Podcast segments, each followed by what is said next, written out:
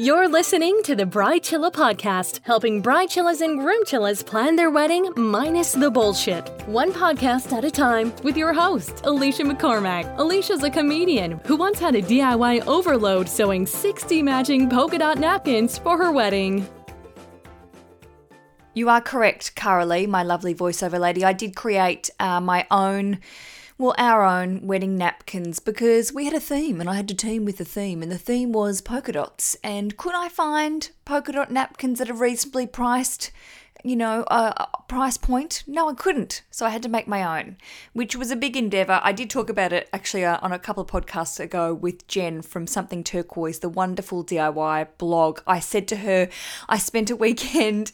It was Easter weekend and I'd saved up Dexter to binge watch, and I basically sat on our lounge room floor cutting these square napkin templates and uh, put them together. Now, if Martha Stewart were to inspect these napkins, she'd be horrified. She would. I'm a self-taught sewer. There's nothing really... I mean, I did do sewing. I don't know. This seems a little archaic now, and I'm not too old. I, I don't want you to think I'm ancient. But we did sewing at school. Do they still teach sewing at school? I don't know. It was when the boys would all go, oh, I don't want to do sewing. And then they would always end up being quite good and the girls would dick around. I don't know if it was the same for you at school, but I do remember being sat in front of the sewing machine, just not wanting to do it. And a lot of the guys in my class, and I went to a fairly rough, like, alpha male school. And totally true, half of the guys in my year are in jail or grandparents now. No judgment. But they all embraced the sewing. I think it was the practical skills. It was the craft. They like to get their hands into it. Stop them from committing crimes for ten minutes. Yeah, that's probably another story, my high school years. But anyway... It's great to create something, and also they were a real highlight of the table. They were bright yellow and white, and I was so delighted by the project in the end. But I did, we got married in June and I did this in April, so I had plenty of time to freak out if they weren't going to work, and they weren't a big deal. I just really like doing craft. So for me, it was exciting. Now, knowing what I know, I probably would have just bought them from Etsy. Would I? Yes, I probably would have. Maybe. Oh gosh, I can't decide. I really enjoyed making things. Anyway, getting to the point of today's show, I have labelled it eleven ways to declone your wedding. And I use the term clone because, as we've talked about lots before, we are seeing a lot of cookie-cutter weddings. And that's no disrespect to anyone that's that's making one of these weddings. But I think the whole point of going on Pinterest and listening to this podcast is that you want to create a wedding day that's memorable to you and your guests for the reason that it is individual and unique. Now, by all means, we all have to go through certain procedures of the day, on the day, to make things work. For example, you have to have some sort of ceremony. Someone has to stand up there. If you want a legally binding agreement or sort of civil agreement happening here, you need someone to stand up with two witnesses to make that happen. That's just the law. It's what you do. But it, there's no rules in how your day runs after that. You can do whatever you like. You could have a wedding with five thousand people in a stadium or two people in a hotel room, overlooking some magnificent place like Central Park or Sydney Opera House, the, the harbour. I've been in some fantastic hotel rooms where I've looked out at the view and thought, gee whiz, that would be an amazing view to get married in front of. And yes, per night they may seem quite expensive, but if you're not planning a big wedding and you only have, want to have three or four people, and you can hire a hotel suite for five hundred bucks a night, or pounds, or whatever currency we're talking about now, then maybe that's a good option for you. That isn't part of my eleven ways to clone. That was a freebie I just came up with on the spot. I mean, pin a medal on me. I'm pretty happy. Enough self-congratulation. Let's get to the list. As I said, this episode is titled eleven Ways to Declone Your Wedding. When I think of clones, I think of Attack of the Clones, the second ill-fated reboot Star Wars film. I didn't enjoy it. I'm going to be honest with you. It has nothing to do with this episode. Just want to say it. Just want to say it. This list is in no particular order. Number one, the first way I would suggest to declone a wedding is create a surprise wedding. Have you considered doing this? A lot of people would go, no way, Alicia, forget it. But but I actually have three friends that have done this very thing and have really pulled off an amazing evening and have had no trouble, no expectations to fulfill because no one knew it was coming. And they also didn't have any sort of pre-wedding panic, again, because there was no one really around going, what are you doing, what are you doing, what are you doing, what are you doing, what are you doing?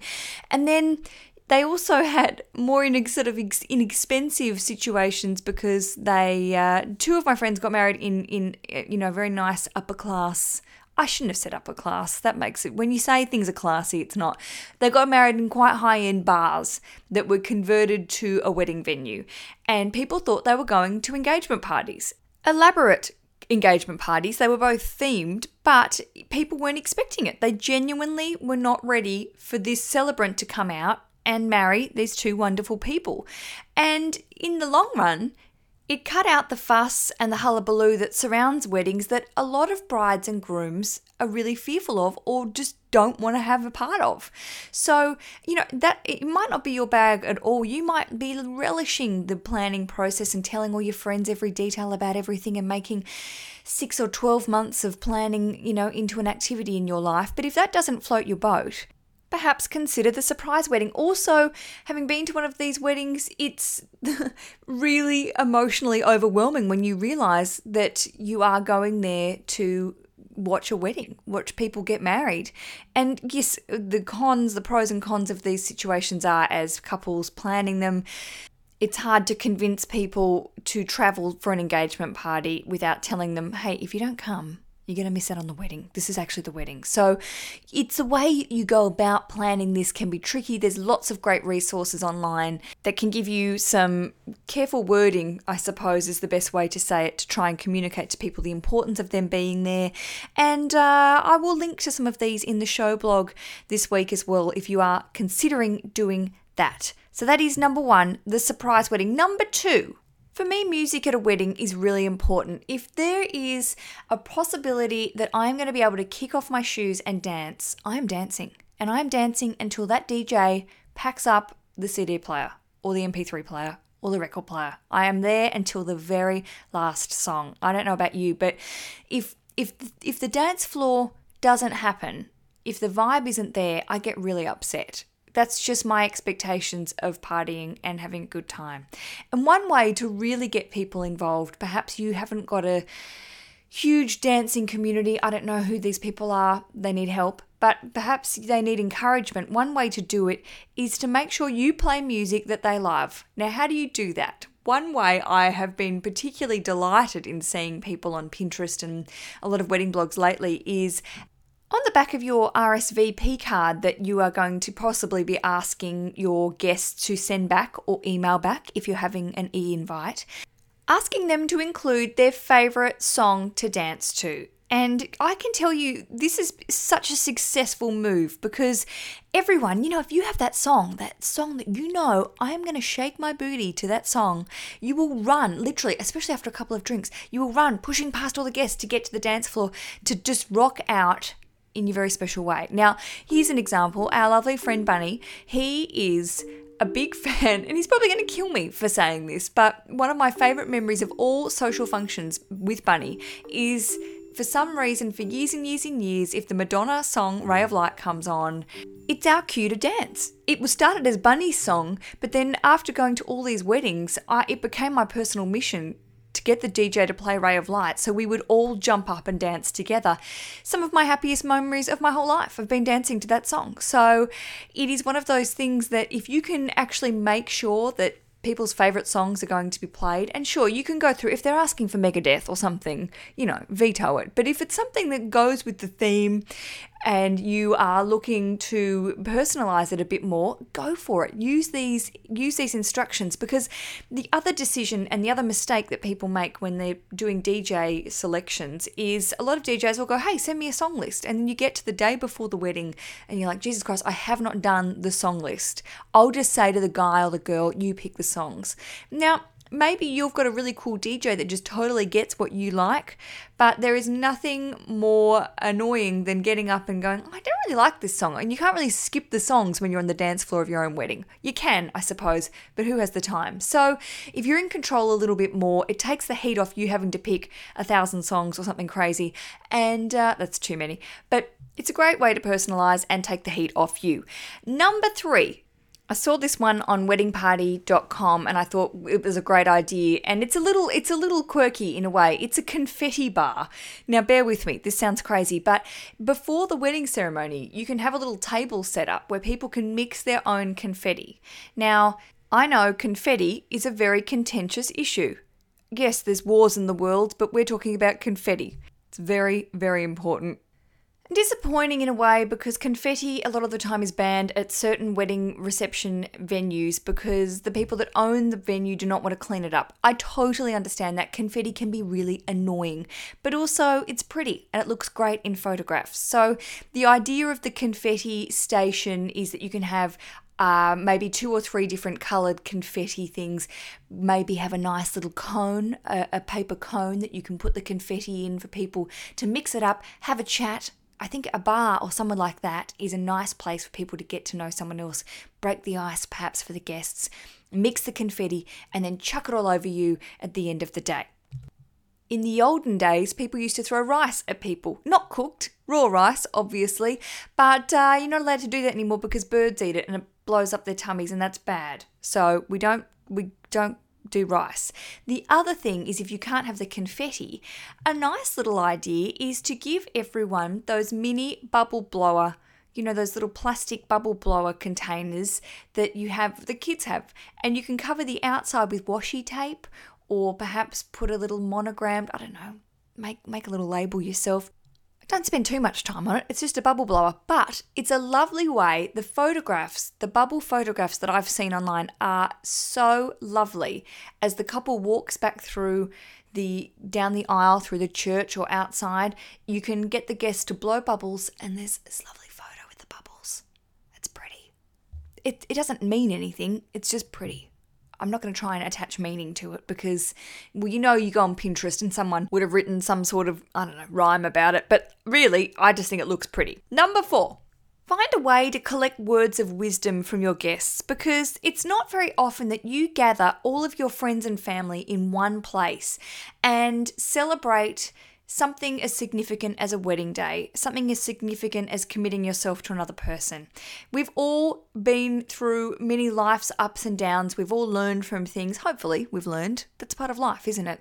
And what better way to learn from other people than to ask them to write a couple of lines about what they've learned or what they would advise or how to stop a fight or what their guaranteed meal they would cook to get laid, quote, I don't know, something crazy, but it is a really good way to say, hey, friends and family, we care what you think. And also to look back on these quotes in one year, fifty years time is a way to connect with those people and also remember who was there.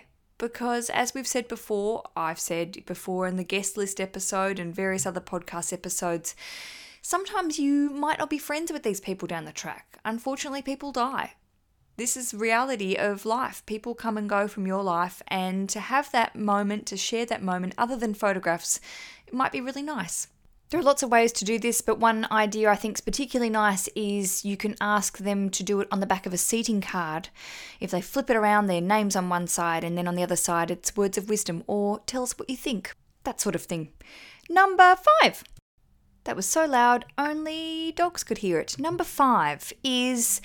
I I adore all of these creative ways to get your guests to do all the work for you. What do I mean by that? I mean all these fantastic ideas of bars. When I say bars, one example is a champagne bar, a bubbly bar, where you are asking your guests to perhaps mix their own bellinis. Champagne cocktails. Perhaps you're providing a number of mixes so they can choose their own flavours.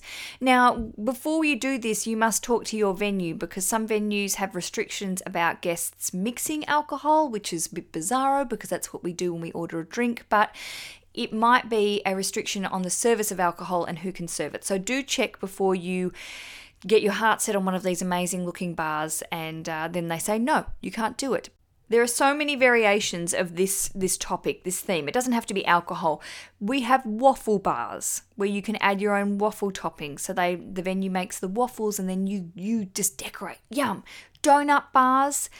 lots of different flavors. Donuts look great, and because you can add colored icing to them as well, they're really easy and quite inexpensive way to team with your theme. Make it happen with the colors. You can order them from a standard donut place. You don't have to go to some sort of gourmet bakery. You do whatever you want.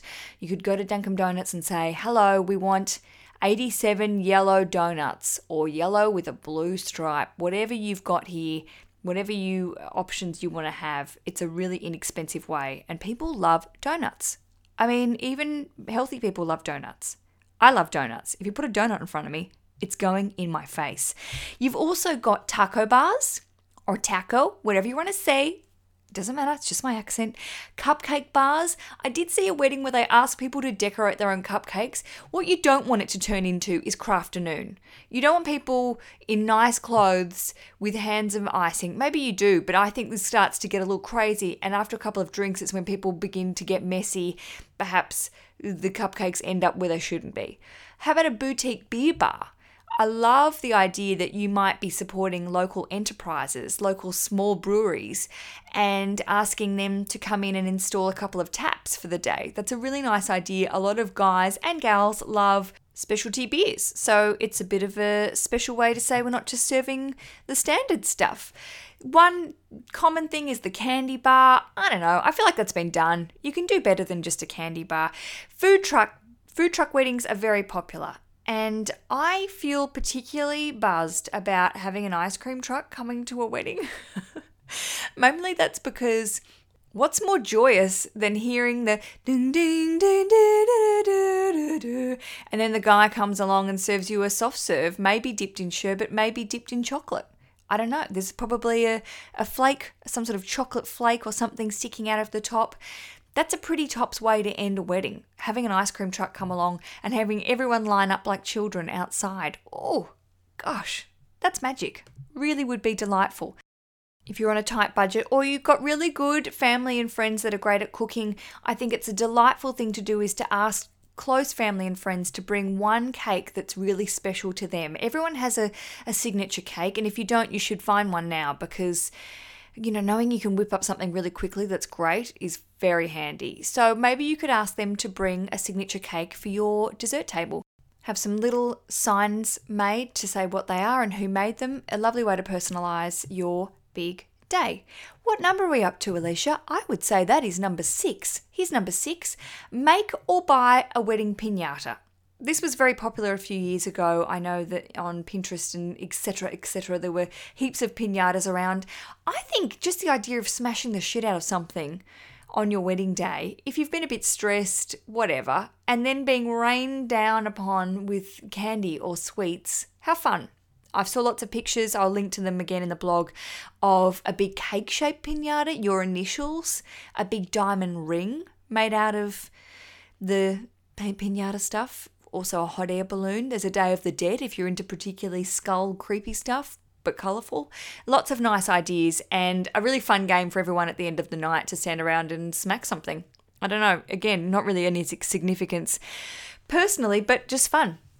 Seven, instead of a guess book, have you thought about the idea of getting all of your guests to take a Polaroid, maybe a selfie perhaps, and sign on the back? Again, maybe following back on to number four about collecting your words of wisdom from your guests, but perhaps you could ask them to write something on the back of it and then pin them up, pin the photos up with some pegs perhaps at the venue, so you can obviously keep track of everyone. And it's a really great way if you don't have a photographer staying for the whole wedding reception. It's a nice way to make sure that everyone is photographed on the day, and they've also written you a lovely little message.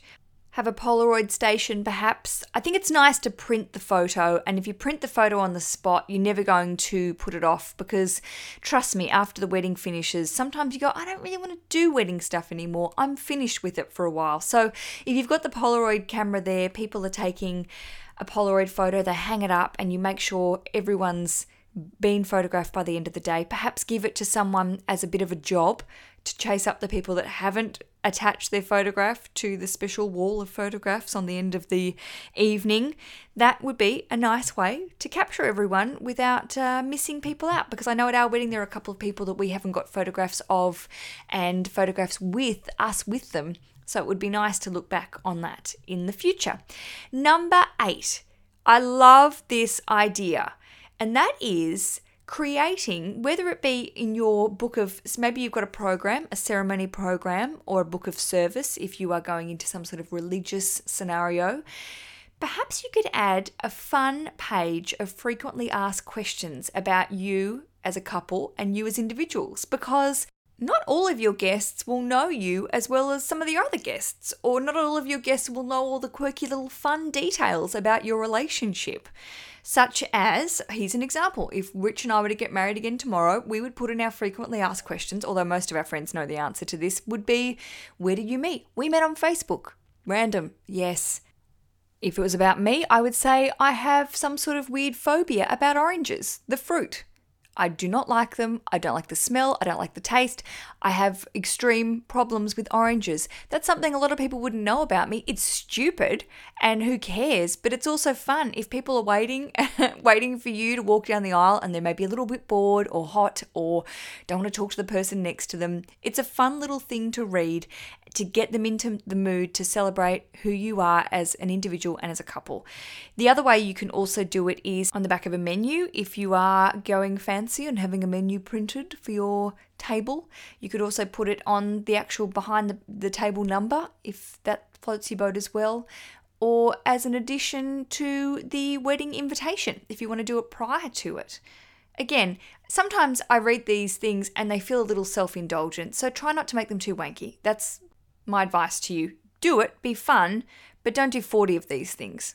Do you like how I'm advising you? I've created this list, but then I'm saying, but don't do too much. Don't do too much. Very fine line. Very fine line. Now, number nine. I am very passionate about encouraging you not to spend your money on useless crap, such as favors, if you're just giving someone a favor for the sake of it, because you want to have something pretty on the table. And in the end, favors can cost you a lot of money. If you think about having one hundred people at a wedding and you're spending four or five dollars on sugared almonds or monogram chocolates, or I've been to weddings where people have given beer coolers, stubbies, we call them in Australia, with uh, monogram names on the outside. I mean, this is just stuff you're probably never going to use again. Or, as I've said before, people get drunk and then you go, oh, eat the chocolate, oh, eat the almonds. It's gone in two seconds. So I'm always asking brides and grooms, I'm always saying to be considerate about your budget. If it is a concern to you, perhaps favors, it's a favor that they're coming to your wedding and you're getting married and you're giving them a free meal. So saying that, if you have four or five dollars that you would like to spend, or even less, on favors for people, and you don't want to go the route of just buying some sort of substandard piece of plastic crap that you just put on the, the counter and then someone chucks out when they get home, have you considered books? Books to me are really important. I remember moments in my life from what I was reading, and books impact my obviously learning and opinions of the world and stories. I'm not just talking, I'm talking about non-fiction and fiction here, but I know as a couple, Rich and I have read a number of books at the same time, or or we've said, oh, you've got to read this one. I just read it. It was amazing. And you might have noticed if you go to my blog, the show notes that I'm always talking about, I try and do a book recommendation at the end of each post, because I love reading and I love sharing the magic of books. I think we don't read enough these days, and also, as an author, I know that the value of someone recommending a book to someone is, is really powerful as well. Now, as a side note, and I've said this before, if you do buy something via my website and you click on an Amazon link, I'm an Amazon affiliate, which means if you buy something, I get about six cents from that sale. So that's a disclosure from me to you. I can guarantee you it's not very much money, but I appreciate it. Saying that, going back to books, I have been thinking about the idea of collecting a book that is really important to you as a couple and giving it to your guests. Now, I'm not saying you go on Amazon and you buy one hundred twenty copies of new books. There are ways and means of going about this, and it can be a little time-consuming finding books, but if you connect with a bookseller, a secondhand bookseller, I'm not talking about someone who deals in antique books, I mean just your standard charity shop secondhand dealer, you might be able to ask them to put aside a certain book. Now, I think it would be pretty magic to turn up as a guest at a wedding and to see a copy of a book that has really changed the couple's life or has made a deep impact in their lives sitting on the table instead of some bonboniere. I just think that would be pretty magic to take home something, perhaps with a personalized bookmark or a little book sticker. Remember those book stickers you stick inside saying, this is Alicia's book. Now, I think the beautiful thing about this idea, and I don't know if anyone's going to do it, I don't know if anyone's done it, I'm probably not the first one to think of this, is that if you hunt down copies of this same book, lots of different versions would be out there. Perhaps you're going for something like a Penguin book. I love those orange Penguin classics. They're something you could buy. They're five bucks each. You could buy one hundred copies of those, and I think it's a much more worthwhile investment of your time and money giving people books and sharing the magic of reading. I feel like there'd be a really easy way to get hold of a secondhand wholesaler that could find you a bunch of the same book. And also I like the charm of them not having the same covers. Number ten, how about the idea of tucking in a little handwritten note or card into each of your guests' napkins or under their seating card or cutlery to say, hey, thanks for coming. Your friendship means a lot to me because remember the time that you held my hair when I vomited because I had seventeen tequila shots? B F Fs for Evs, or something more significant than a uh, tequila vomiting story. You get the gist. Decloning is personalising. It's adding little touches that no one else would be able to do because only you know your guests the way that you do. And if you take the time to add these little touches, I trust me, it will be memorable for them. They will come back saying, remember that little card that Alicia added about the vomiting and the tequila? It was really magic. Number eleven comes from a personal experience, and I can't claim this because my bridesmaids came up with this themselves and probably came up with it from Pinterest or somewhere else. I don't know. They're geniuses, but who knows? They gave me a wonderful cookbook for my present for my hen's day, for my bachelorette. And the cookbook was all of their favourite recipes. And they had a page each and a photograph of them with me and why this recipe was significant. So some of them listed recipes that we'd cooked together or we'd eaten at a restaurant together and they had made the recipe themselves. My lovely friend Julia put her famous tomato pasta sauce recipe in, which is superb, and I've used it hundreds of times, never done it as well as she has, but every time I cook these recipes now, I think of them. And it's a way that I have this connection with them every time I use the recipe book. So taking that as an example of perhaps, again, something you could give as a favor is maybe you could create a small recipe book about three or four or maybe five recipes that you cook together as a couple, or perhaps your signature dishes, because every member of a partnership, everyone should be cooking, by the way. Cooking's amazing. And as a side note to the side note, if you have a guy, if you're engaged to a guy, I don't want to be, there are lots of girls that don't cook as well, but a lot of men are very anti-cooking. I don't understand because food is life and cooking is so satisfying when you know how to do it. So perhaps as an engagement present or a wedding present, brides-to-be's out there, you could purchase your fiancé a cooking lesson that they might enjoy. So many out there. Anyway, I digress. By using a program like Canva, canva dot com, C A N V A, it is a super easy online graphic design, absolutely free. You don't have to pay anything. You can upload your photos and do graphic design in seconds and make it look really good. By using a program such as Canva, you can create a gorgeous looking small cookbook, maybe an A five, that you can have printed very inexpensively and placed as a favor on the table for each guest. I think that is a really easy, inexpensive, personalized, fun way to connect with your guests and not spend a mozza on rubbish. That sounded very teacher tone at the end, but that's how passionately I feel about you not wasting your money on things that people don't want or then chuck out, and then it goes in the rubbish to some landfill or out into the sea. Environmental consequences of your wedding. Think about it. Right. That's my list of eleven ways to declone your wedding. I hope you found it helpful. I really enjoyed putting t- them together, and honestly, I could have done twenty-two ways, and I will do another episode just like this, because every day I go through literally hundreds of wedding blogs looking for great new guests and ideas to talk about, and each day I am astounded by couples' creativity, wedding planners, designers, and creative people's ways to make these weddings impactful and amazing and unique. It's modern day Alicia here from the future, actually the present. And uh, I just wanted to say thanks so much for listening to this episode.